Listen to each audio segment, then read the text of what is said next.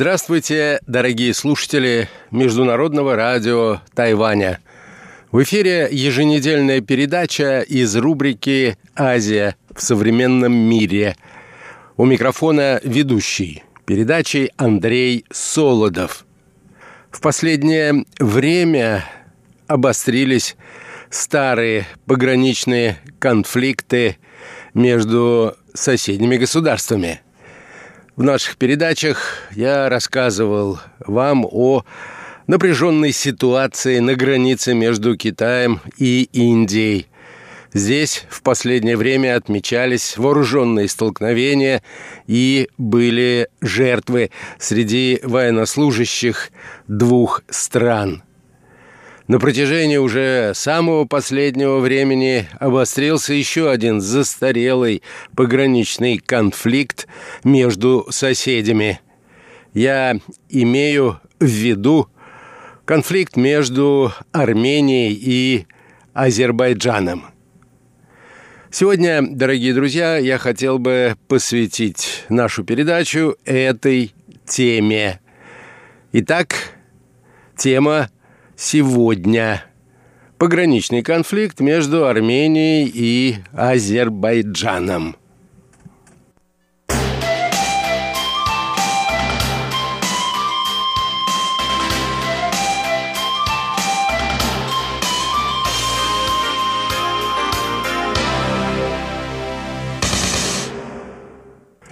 Вооруженный пограничный армяно-азербайджанский конфликт продолжается уже несколько дней. Мнения сторон, из-за чего он начался, расходятся. По версии Еревана, 12 июля, аккурат в мой день рождения, скажу откровенно, я был не очень рад этому подарку, после полудня к армянским позициям со стороны Азербайджана подъехал автомобиль вооруженных сил Азербайджана.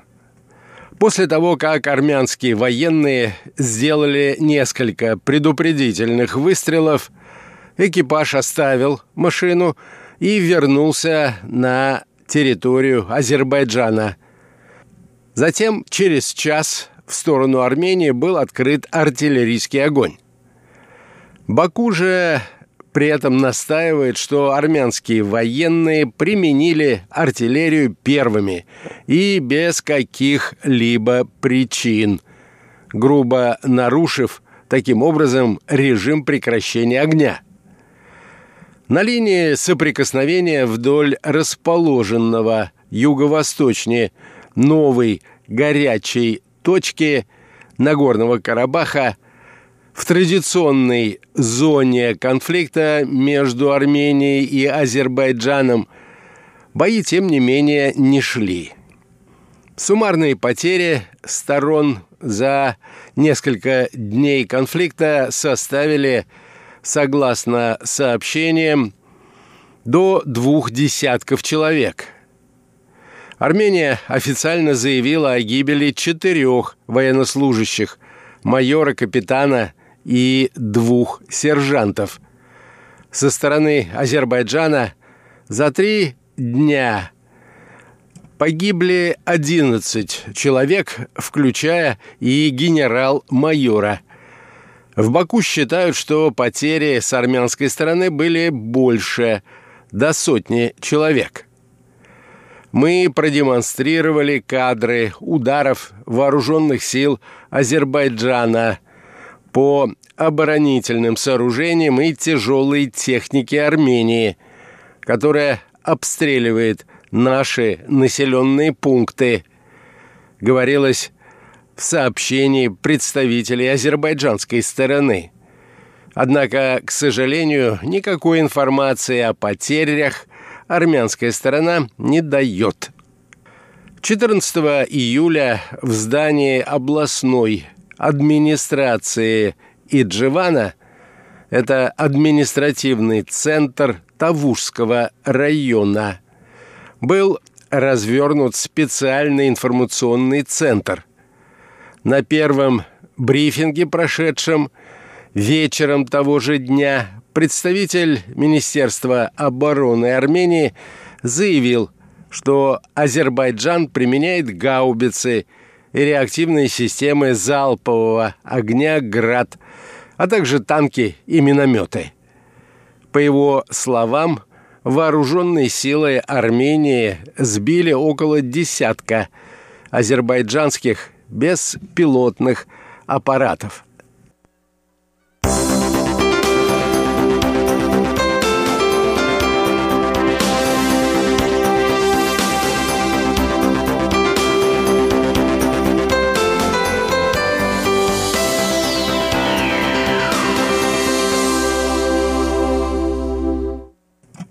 Район конфликта представляет собой гористую и при этом густонаселенную местность. В Тавушской области живут более 120 тысяч человек. В Тавузском районе более 170 тысяч. Как утверждают наблюдатели, перестрелки через границу проходили тут и раньше. Причина в том, что официальной границы между двумя странами не существует. После распада СССР демаркация и делимитация армяно-азербайджанской границы так и не были произведены, потому что началась Карабахская война. Об этом напоминают историки. Есть условная линия соприкосновения, поясняют они, и высоты время от времени занимает то Армения, то Азербайджан. То, что э, происходит в настоящее время, это серьезное обострение ситуации. Однако это не первый подобный инцидент. Высказывают точку зрения некоторые наблюдатели – Бордеризация – это активный процесс. Например, занятая сейчас Арменией высота между селами Мавсес и Чинари, за которую, в сущности, и шел бой, относилась к армянской, тогда Советской Социалистической Республике.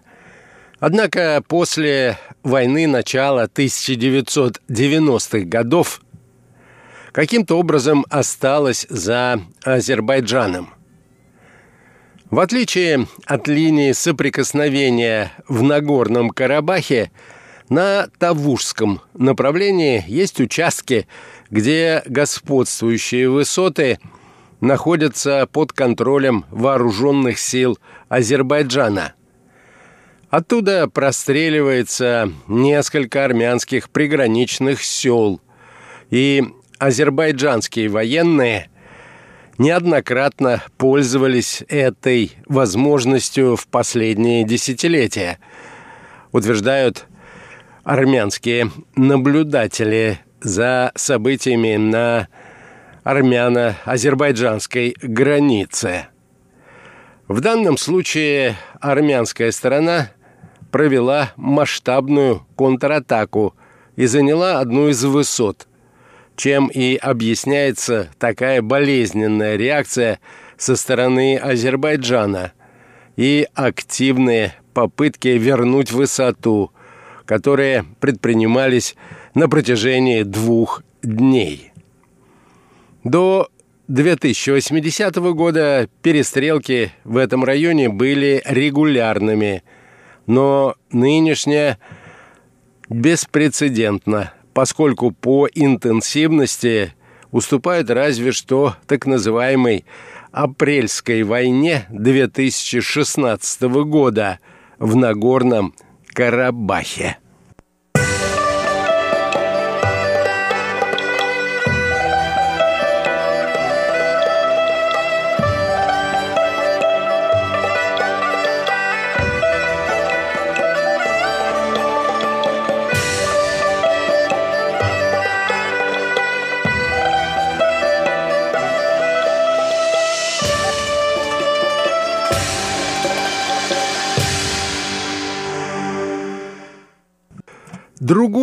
А в общем противоположную трактовку обострения ситуации можно найти у азербайджанских политологов. По их мнению, инцидент был спровоцирован Арменией, чтобы сохранить статус-кво в переговорах о карабахском урегулировании. Азербайджан хочет восстановить целостность своего государства за счет возвращения Нагорного Карабаха. Если бы Баку хотел эскалации конфликта, то стрельба началась бы в Нагорном Карабахе, а не на границе с Арменией, утверждают они. Стратегия Еревана заключается в том, чтобы создать так называемую угрозу своей государственности и сделать ее фоном для переговоров о будущем Нагорного Карабаха и тем самым торпедировать их. Нынешний инцидент – первое крупное военное столкновение после того, как власти в Армении пришел Никол Пашинян – по оценке наблюдателей, большого влияния премьер на действия военных оказать не мог и не ограничивал их при выборе ответных мер. Военные действия с армянской стороны ведутся третьим армейским корпусом, которым командует генерал-майор Григорий Хачатуров – сын бывшего генерального секретаря Организации договора о коллективной безопасности Юрия Хачатурова. Азербайджан традиционно поддержала Турция. По очереди высказались Министерство иностранных дел страны, затем Министерство обороны, а 14 июля выступил и президент Эрдоган. Мы решительно осуждаем атаки Армении на братский Азербайджан, заявил он. Это сознательное нападение.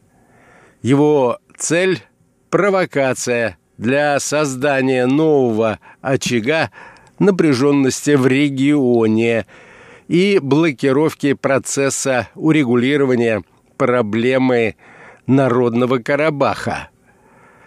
Об этом заявил президент Турции.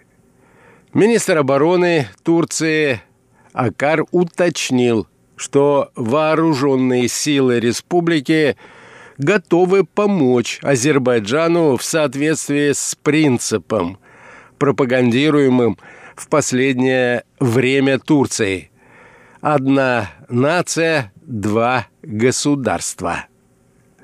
Со стороны России, которая вместе с Арменией входит в организацию договора коллективной безопасности, консультации с азербайджанским и армянским коллегами провел министр иностранных дел России Сергей Лавров. Россия традиционно призывает стороны к сдержанности – и считает дальнейшую военную эскалацию недопустимой. Подтвердил традиционную российскую позицию министр иностранных дел России.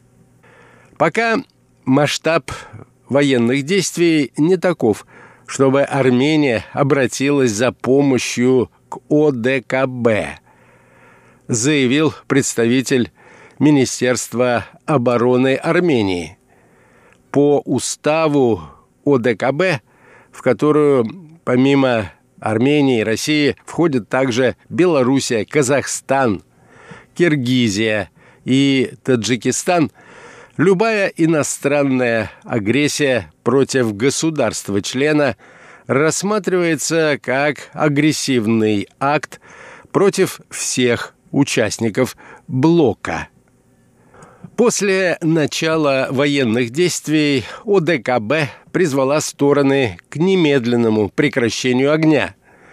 К сдержанности также призвали Соединенные Штаты и Великобритания, а прекращению конфликта Организация Объединенных Наций. Министр иностранных дел Ирана Зариф по очереди провел телефонные переговоры с главами МИД Азербайджана и Армении.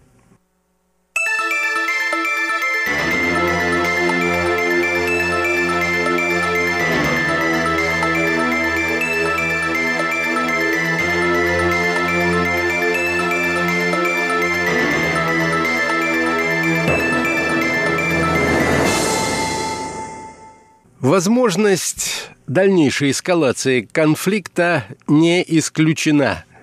И здесь воздействие оказывают сразу несколько факторов.